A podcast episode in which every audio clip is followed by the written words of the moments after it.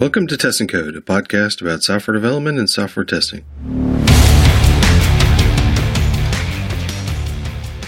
A listener named Tony sent in a question that is possibly terribly summarized by how do you write tests for things that aren't easy to write tests for? Of course, different types of applications have different test strategies, so there's not a universal answer. Um, but to help me get started answering the question, I asked my uh, friend Anthony Shaw to come on the show, and we discussed it for a while. But I know some of you out there have experience and expertise around how to tackle this kind of problem and similar problems. Um, listen to the discussion Anthony and I have about it, and let me know if you have any techniques or tips you'd like to add.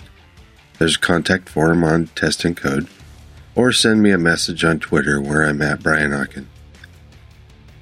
Thank you to Patreon supporters for sponsoring this episode and every episode. Become a supporter by going to testandcode.com. There's a donate option in the menu. Special shout out to Super Hacker supporters Andrew, Evan, Stephen, Steve, Jordan, and Oliver. Now, on with the show.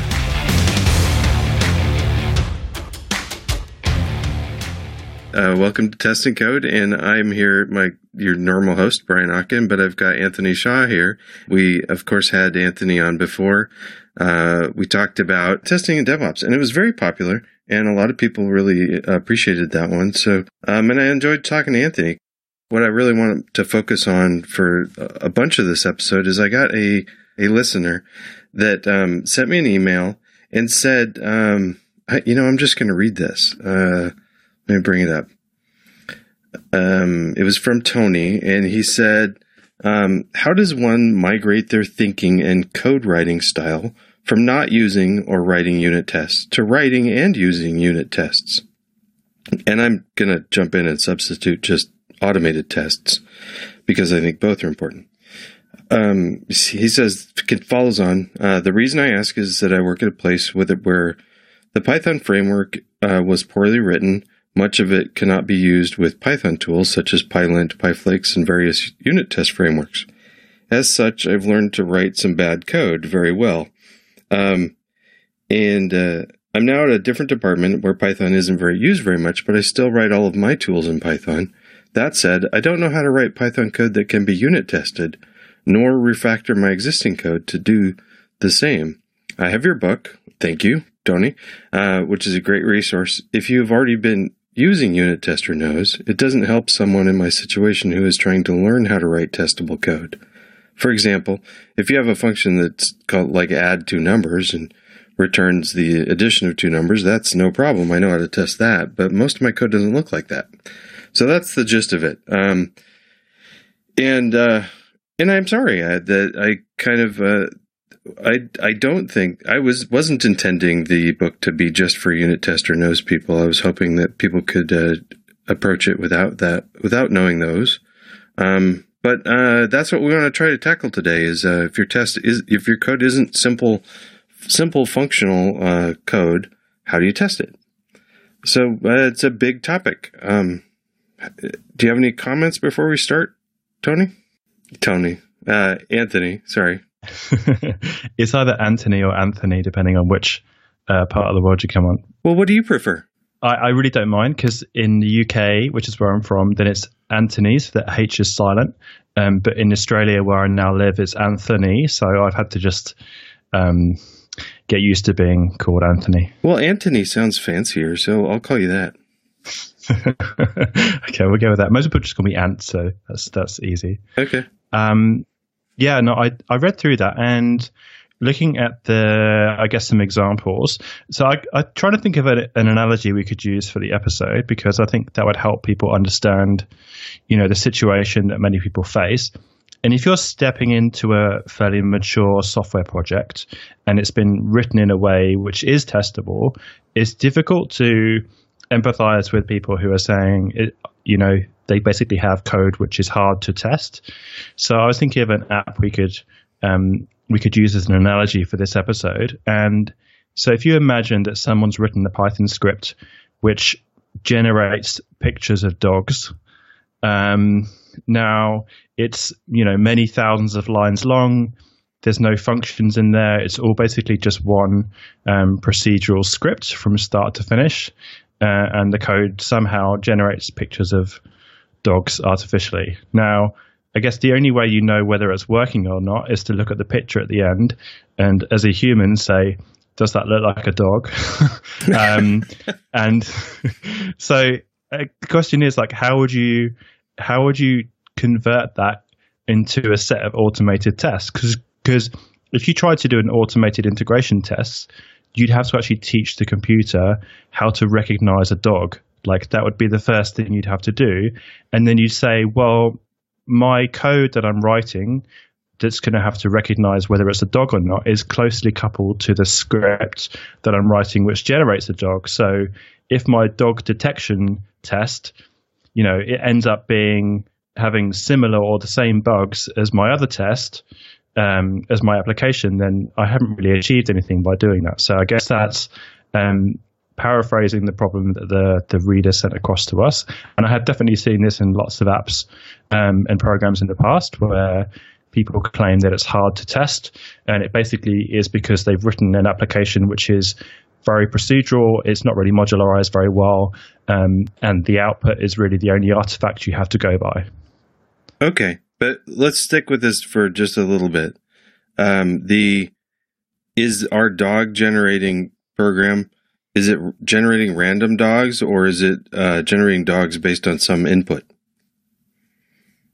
I mean, you you you specify the the shade of the fur maybe, um, and the breed. Maybe you could say you want a Shih Tzu or a, or a poodle, and it would generate a dog for you. So yeah, you give it you get a couple of inputs, um, and it would generate a dog picture. Well, I'm assuming if well, okay, so the the, the um, I'm jumping to a conclusion that if I give it the same input, it's going to give me the same dog output. Um, and if that's not true, then it's definitely hard to test. Then it's still, it may as well just be random. Uh, but if, if you can predict, like if, if it can re- be able to generate the same dog over and over again, um, then we can think of the entire thing as a function and we can test its input and output and compare the, the output to known known input to known output, right? Is that a? Do you think that's a good place to start? Because let's say that it's generating a picture of a cat accidentally if you provide the wrong species, um, and you have that as your output, and you program that into the test. You're kind of adding a test to match against the wrong behavior. Uh, or do you have true. to validate the output first? Well, like for instance, I'm going to, as an example, uh, um, a lot of uh, um, Markdown conversion tests are a series of files with uh, Markdown snippets in them and um, HTML output of the expected output. And the test is run your converter on the with on the Markdown and make sure the output matches the expected output. Um, and that's a those are reasonable um, for for a lot of cases. That's a that's a a reasonable, at least regression test.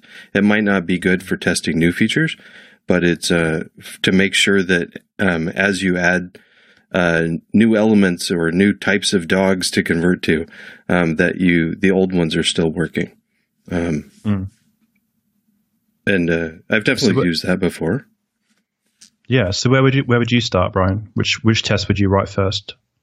Um, I would like right off the bat um, because uh, I know where partly where we want to go with this is to possibly break up the code into smaller pieces that are more testable in in like their pipelineness or modularness. So you can into some sort of either um, well so an ideal te- an ideal function to test is something that has input a functional test is like we said an like add is easy um, if you have a known data set you know which kind of output it's going to be.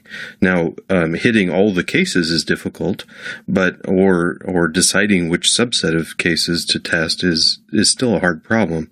But um, but I know we're going to try to do that. So in I would probably wrap the uh, known input and output because um, because when I'm refactoring the code, I don't want it to change too much.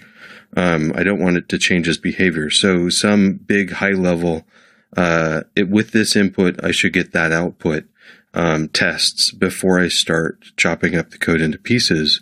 Make sure that I'm not breaking the code while I'm chopping it into pieces. And that's what you call the regression test. So that's to make sure that the the application doesn't get worse as you change it in the future. Yes. Well, it's yeah, I get it's a form of regression test. Um, I don't I don't really know what that word means because uh, anything that's not a structural test is kind of a regression test, unless it's a test of new behavior, I guess. Um, you know, I was I always used it to des- to describe a test. Um, when we're testing something that we already know works, yeah, it's you know it's not a particular type. It's not like a unit test or an integration test. It's just let's test this thing. Yes, we know it already works. You know, we're not looking for bugs. It's just uh, let's let's have a catch in place so that if we break this fundamental piece of um, of the application, that we don't go backwards. Yeah. And then there's um okay, so then there's other um there's uh, let's assume like let's assume people know how to test simple functions. Um, there's other things you can do around this output for uh, that are non-regression. So there's like for instance, if I if I give it valid data, it should produce a output. So you can you know test against that that the file exists, uh, the output exists at all, and then certain aspects of it, like uh, um, like if we expect a JPEG, it should output a JPEG file. I'm, I'm assuming there's a way to test for that. Um, yeah. Um, and then, uh, uh, for instance, this, uh, um, like a, uh, if you've got a converter for, uh, I mean, like HTML, there's HTML validators. There's if you're com- uh, making generating C code, uh, you can run it through a C, C linter or something uh, to make sure that the the output isn't doesn't have egregious bugs in it. Because um, you would assume your your uh, your wizard that you're writing that's generating code for you isn't generating bad code, so you could test against those possibly. Anyway, uh, yeah. Uh, any other ideas? Yeah, I'd probably I'd probably test the like we say the most obvious one first, which is um, checking that it produces an image. Um, I, I, wouldn't I wouldn't jump into trying to write a test almost like a test harness to something that would actually look at the output and and run it through some sort of validation um, stage just yet. I'd I'd probably then check against um, you know common mistakes the user would fall into and make sure the application behaves in a nice way. So you know it, it, for the type of breed for example let's say you parsed one that didn't exist um, let's make sure that it doesn't it, it gives them a, a good error back like it handles it well um, it doesn't just crash completely or produce a picture of a banana or something. Like I'd, I'd probably write those kind of tests next. Um, so what would you call those those types of tests? Giving it bad values. Uh, negative cases. So I'd probably write those next, and um, not make them too too fancy at first. Like just start off with some really simple use cases, like what happens if you provide no breed? What happens if you, if you provide an invalid breed? Um, two breeds, and then yeah, two breeds. You know, there's a whole bunch of different cases. And for Python, there are um, some libraries out there for uh, data, bad data in particular, like um, Unicode values and um, weird date strings and stuff like that. Um, I can't remember the name of the package. I think you've mentioned it before. It's almost like a it's a package full of input, um, basically static values that you can use for testing purposes, and they contain all sorts of weird things. Well, I mean, there's like Faker that produces all sorts of stuff. Is that what you're thinking of? No, I'll come back to it anyway. I remember. That's actually something people forget about a lot is to make sure that that um, uh, bad data produces a reasonable error message. Yeah, because that's the most likely thing that's going to happen is that the user puts in the wrong value and that produces an invalid image, let's say. So places where I've seen that really commonly is um, you basically have a, some sort of input. So whether that's a web interface, um, a command line, or some sort of data processing. So you know you're ingesting data from somewhere else, and then you're running it through an application, and and then it's storing it in a database or it's storing it in some sort of caching layer or something. Um, and what ends up happening is that you store invalid data. So in, instead of handling the error like it should have done, it basically processes garbage and it produces a bad output. And then it stores that bad output and then that basically has consequences for the system because the system then reads that bad output from the database um, or from the cache, and then it crashes other layers or other components to the application. So that's where I think um, you know good test cases at the beginning would check for invalid inputs. Um, and make sure that they're caught successfully and they're handled properly and they're not just propagated through the system. Yeah, I think that's good. Um, the other thing, one of the other things I've done before is I, have actually had quite a few cases where I've had to test something where I don't really know how to test it yet, but I know like I'm adding another dial to the system, another input value, and I know it just has to have some change. Like for example, let's say we have a, a background color for the for our dog image, um, and so um, I don't really know how to test to make sure the background image is is background color is correct, but I I know that if I give it a different background color, the output should be different. So I can give it black, for instance, and get that output, and then I could change that uh, input uh, to the background to be blue, and um, those two images better not be the identical image. Um, and uh, I mean, that that seems obvious in this case, but um, but there are cases where you just want to make sure that that uh, one of the input values that you're passing in actually has some effect. Um, when you expect it to have an effect, it needs to at least change the output in some way. Mm. Yeah, and I guess you want to make sure that the tests that you're writing are providing value um, as soon as possible, especially if you're working in an environment where people don't see the value in tests or in testing itself. Um, then writing lots of weird edge case error handling cases tests at the beginning um, kind of doesn't really help i'd say in changing people's perceptions like if you if you can write tests which find bugs early and quickly then definitely you can help change people's mindsets have you had any experience with that sort of situation before brian or um, yeah definitely we um, uh, uh the like one of the places where we uh, utilize throwing automated tests right away are uh, areas of the code. Um, so let's say you're you're you're using an application that um, a lot of people on the team use also, but there's um, certain aspects of it that are not you that you can't access readily from the user interface, and most of the team doesn't use on a regular basis. Or, but you have you have uh, certain customers that depend on it. Um, putting automated tests around those to make sure that uh, little tiny changes um, don't affect those uh, because they're they're not going to get caught until you're doing a formal uh, formal thorough test of the entire system. So um, yeah, I've had, definitely had cases like that, uh, catching um, catching little tiny things. Uh, we've had a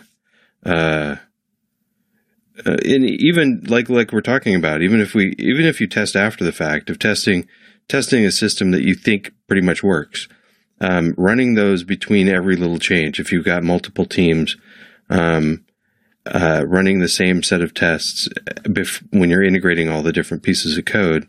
Um, after every little piece, we pull in uh, stuff uh, code from Team A, then run the test. Pull, and then pull in the stuff that Team B delivered, uh, and then run the test. And those types of tests can isolate um, um yeah, isolate where where the problem is, so we can know where to throw the defect report to to which which team. Mm. So let's. I mean, in the in the dog scenario, when would you and and would you, I guess, um, start to write a test that actually looks at the picture and tries to determine whether or not it's a dog? Like it looks at characteristics, like it counts the number of legs, it looks for two eyes and two ears and the tail. Um, like, would you would you actually go and write that kind of thing? Because I've definitely found uh, I've been in those situations before. I can actually think of a, a, package that I work on already, which is similar. It doesn't create pictures of dogs, unfortunately. Um, although that does sound fun.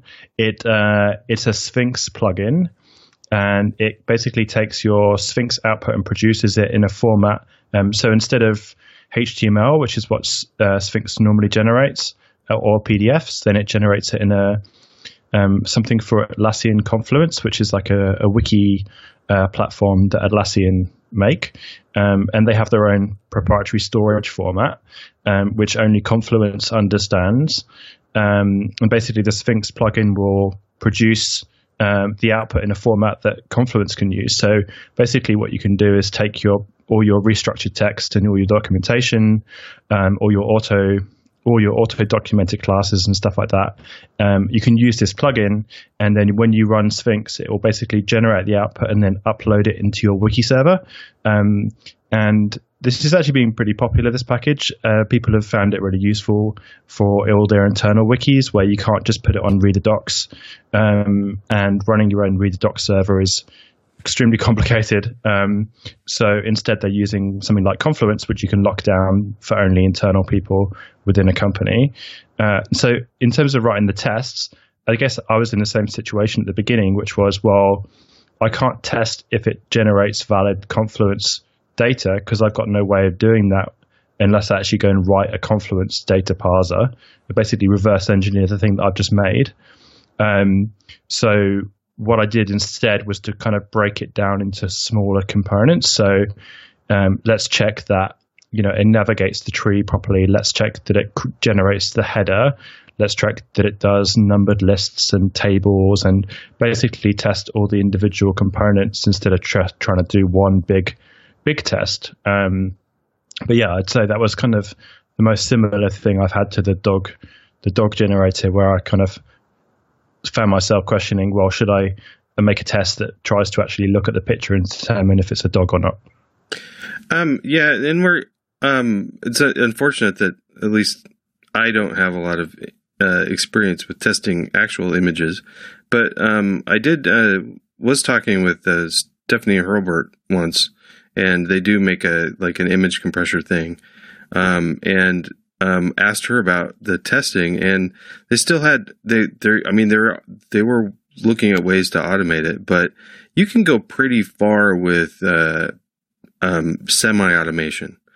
Uh, for instance, you can have you can have a um, like generate let's say you generate like a, a hundred different pictures of things that you think are supposed to be dogs, and then a hundred different non-dogs, and you can uh, set them up on like a uh, you know, you can set 20 pictures at a time or something on a screen and say, you know, make sure all of these are dogs and let people, let actual humans check to make sure that your code is working. Um, there's, it's, it takes a, it takes a while to get better than people. Um, and, uh, people time sometimes isn't that bad to just hire people to make sure that your dogs are dogs and your non dogs are non dogs. I mean, mm. there is a place for manual testing still, especially if it's cheaper than uh, trying to figure out some AI system to to figure out whether or not your pictures are dogs.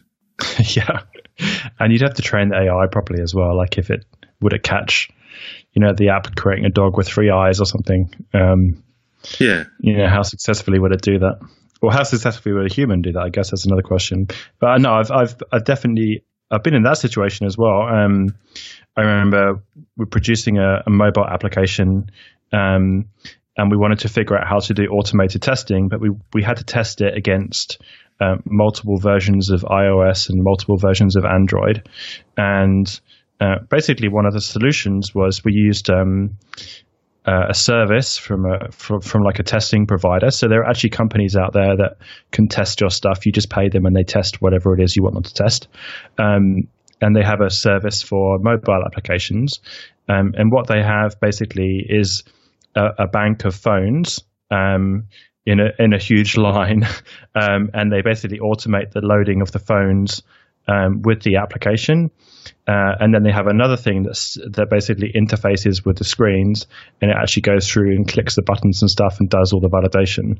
Um, and then if you can't produce a set of test steps uh, which can be automated like that, then they they have another option where you can pay, basically pay for someone to go and press the buttons for you. So um, yeah, that's pretty pretty common.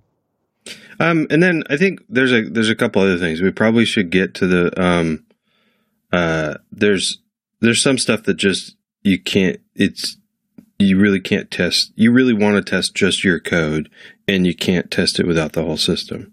Um, Like uh, if you were like in, in event driven architectures where um, your piece of code is relying on some event happening and uh, and then the output isn't really output it's uh, sending triggers to different parts of the system or something like that um, those are places where it's just hard it's it's hard to isolate it and it's also hard to to yeah it's just hard to pick it apart and and do that sort of mid-level integration test without grabbing everything um, those are I don't know why I brought that up because I don't really have an answer for that. Um, and then also, um, once we do start breaking the file up um, and uh, making it into smaller pieces, how do you go about doing that? Yeah, I mean, I guess you could um, look at characteristics of it. So, I mean, in the, in the case that this the reader was sending in, it's um, it's producing a proprietary output. So the format that it's producing is is like a type of bootloader. Um, so saying, you know, how would you test that? And I, I'd, I'd actually look at basically converting the process of creating the output into stages and, and then seeing how you would test each stage. Um, so, you know, if that is essentially unit testing, what you're doing, but you're, you're looking at the whole thing as a process, as like a pipeline. Yeah. And then you're saying, okay, if I, how can I split this up into logical stages? Um, and this is actually this is more of a refactoring mechanism um, that I've used in the past as well, where you look at a either a really really long function, so something that shouldn't be, um, you know, it does 25 different things and it should really only do one or two. Um, how do you split that up into smaller components and then test each of the components? So um, that's where I just you know use comments to put step one do this step two do that step three do this and then actually think logically how do you break it into stages and then can you decouple those stages like watch which um, variables is that stage depending on if I move them to a function, how would that work? Um, now, in other languages and some IDEs, you can actually highlight blocks of code and say convert to a to a method or a function, um, and it'll actually do all that work automatically for you um, which is really really helpful. Oh, yeah. And the output's not not always super clean. Um, I'm pretty sure PyCharm can do that because um, I know that the JetBrains tools in C Sharp can definitely do that. ReSharper can do that. Um, you can basically highlight blocks of code and say, make this a function, and it, and then anyone that calls it, it gets re-referenced. So it, it does a lot of the refactoring work for you. Hmm. Neat. Yeah, and then if you've got a, a, a, stage or a step which has kind of been decoupled from the process, and you know what the inputs are and you know what the outputs are, then you can test it. That's a lot easier than trying to test, you know, whether or not it's a dog. Now you're just looking at, you know, how it calculates the width of the dog or the color, um, and you're saying, given this input, does it produce yellow or or brown as the fur as the fur type? Yeah. Um the, yeah, difference and um, stuff like data pipelines are going to be similar uh, as to try to try to um, figure out which stages of a data pipeline, for instance, that are are there's different characteristics at different stages where you can test to make sure things are still not haywire. Um, I'm talking about this as if I know data science. I'm, I don't. Um, I've just talked to enough, en- enough people that do it that know that I know that there's a a staging of data science as well. Um, I don't think I've ever seen any testing in, in any of the data science stuff that I've seen. So I don't know how how they do that. Like how you would even write tests around something like a Jupyter notebook, for example. Like um, if that's even done. I hope it's tested. Um, otherwise, we've got a lot of a lot of conclusions being drawn on the world uh, on data science that on untested code, and that would be creepy. the more I get into testing, the more I get into talking to different people about how they do it, uh, the more of a miracle it is that all of the software that's running the world right now still runs. But part of it is because people just manually test it. I mean, think people do just um, it isn't that things aren't tested; it's things, but people manually test pieces of it while they're developing it, and unless they run into cases where they didn't think about it or they're changing it, uh, the code to apply to different situations where it really is not valid, um, usually that's okay. I'm I'm not one of those people that thinks that legacy code without tests is necessarily terrible code. it may be uh, dependent on a lot of different pieces, and it's hard to pull it apart. But it doesn't make it bad if it's if it's producing valid output and making people money. Um, that's a good thing. So when you're when you're writing tests, do you do you look at it as though you're you know you're looking at something and trying to figure out how to test it, or are you looking at it and trying to find the bugs? The the finding bugs thing isn't something I. Th- that's not where my mindset is. Um, I'm trying to validate or trying to find out if uh, a piece of software is doing what it should be doing in the uh, if I'm if it's being used as it's intended to be used, and then also common mistakes, um, and looking at uh, common mistakes or common places where developers tend to not think about. Um, so I and uh, the the given when then strategy of behavior driven development works for me. Um, I don't use Gherkin. Um, I use Python code and PyTest code. Uh, but uh, the notion of saying breaking up a problem of uh, given a certain situation, if I do one action, if or a certain system state, if I do one function call or one action or some some method, then what output do I expect? And sometimes it's actual output. It's the, the output data, but, but often it's a uh, change to the system. Um, and the change to the system can be tested. Um, so those are the happy path pieces, but then I break apart each piece and say, um, is my given valid? That, that, how many different given states are valid and invalid? And what happens if I, like, uh, like uh, in the case of um, I don't know, turning on the engine, um, uh, pushing, you know, turning the ignite uh, ignition switch on a car. Um, given that the engine's off, if you push the ignition or you know turn on the ignition, you should have an engine that's on afterwards. Well, what if it's already on? What are those? What's the what's the uh, condition supposed to be then, and how do you test that? Um, what's what's supposed to happen then? And then also output. Um, if the I look at all the different kinds of output. Is there is there invalid output, and how do I produce that? Um, and then all of the error conditions. Hopefully, finding those error conditions and making sure that we know what those look like. Um, and looking, and that's about w- where I stop uh, usually. And that thought processor is really pretty quick, and it's usually just me writing down a handful of test cases that should be written for a given piece of code, and then just writing them and uh, running it on the code and making sure that the output and the behavior seems reasonable. Um, and then I move on and on testing on other stuff. Um, uh, and then when uh, we run into problems, uh, I throw more effort at um, testing pieces that uh, give us trouble or pieces that there's a lot of uh, areas where you can you can focus more energy on on like for instance if there's a really complicated algorithm in the middle of something, then focusing some testing around that is a good idea. Um, and I do that. Um, also, uh, you know, pieces that everybody seems to shy away from, and it's code that's like, you know, we don't touch that much because every time we touch it, it breaks stuff. Um, uh, well, one, I, I have a temptation to just say, well, we definitely need to completely rip that out and rewrite it then because nobody should be scared of the code.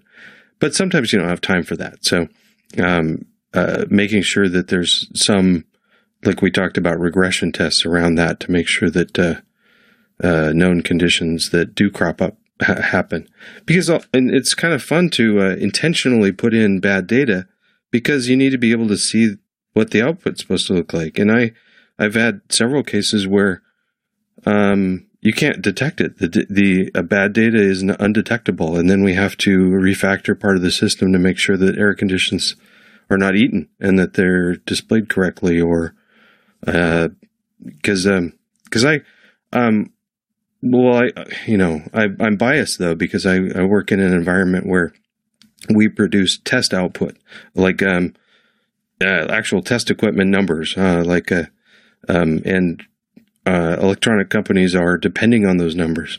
So the worst thing is not to crash. The worst thing is to give numbers that are wrong. Um, I'd much rather mm-hmm. crash the system than give a wrong number. Um, now that's it's probably not the case for a lot of environments, but in my environment, that's that's true. So we do uh, lots of testing around our measurement data to make sure that our measurement values are correct. But anyway, that was a long answer. Sorry about that. That's okay. And you would you say you would say you're more of an optimist than in terms of your approach? Well, things like um, when I don't know what you mean by optimist. I, I, I, don't think of I don't think there's any developers in the system that are malicious. So um, we don't I don't it's a closed system as well. So I don't have to test against somebody trying to hack into the system or something. Um, since it's not a network system, it's a it's a closed environment. And so, in in terms of like an optimist, I mean, so if I'm looking at testing something and it's something I've written, I go into it assuming that I've made mistakes, and my approach is basically I'm just trying to write tests that find where my mistakes are. Oh, Okay. So I'd say that I'm a I'm a pessimist, um, whereas in your kind of in your response, what you were describing is that you're looking at uh, in terms of the testing approach, is you're surrounding the application with almost like padding and structure to give it um, to make sure that the inputs and outputs are correct and valid. So it's a bit more optimistic in your approach. Yes, I guess. There's a lot of bugs that can be can exist and still actually have functional software. Um, yeah, that's where I tend to shy away from unit tests quite a bit because um, there's a lot of there's a lot of code that doesn't handle corner cases very well, mm. but there's a lot of code that never hits the corner cases. So even if it doesn't handle it very well, that's probably okay.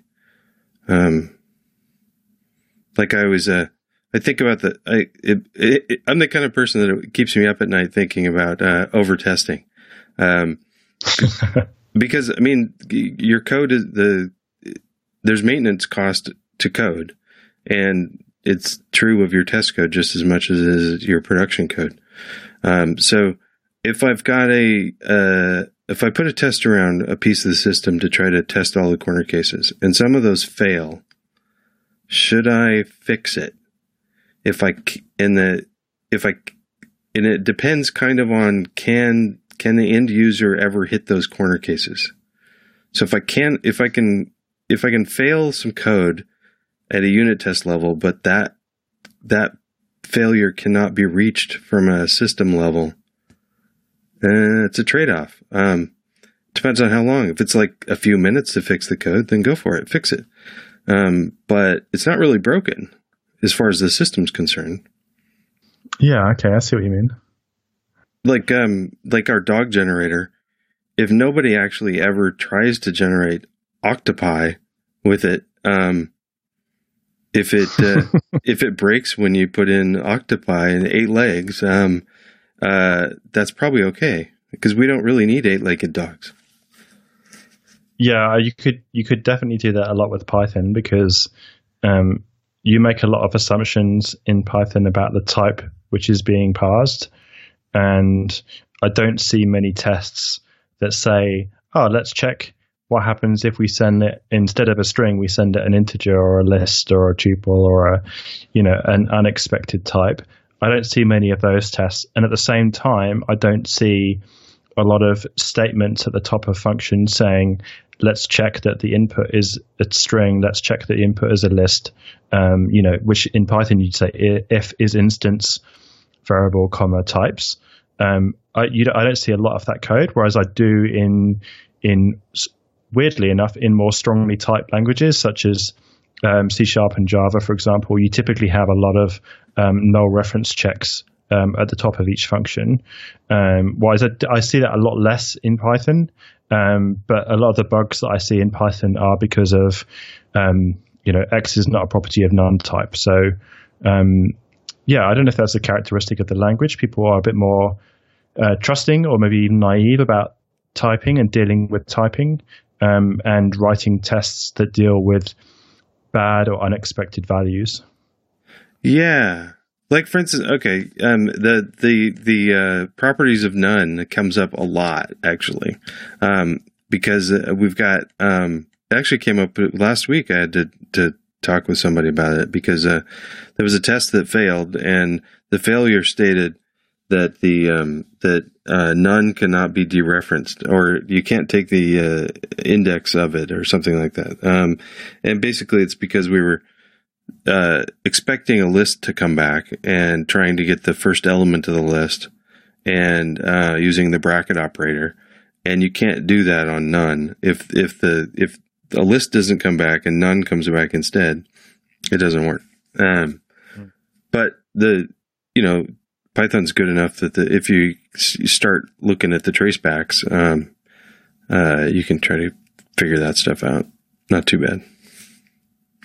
Anyway, um, I think that we've generated probably generated a lot of ideas, and um, I'd like to have uh, people uh, get in touch with uh, with the show and with us um, to try to tell us other situations that that maybe they've got uh, better solutions, or maybe they've got some other ideas of different things that we want to be able to test.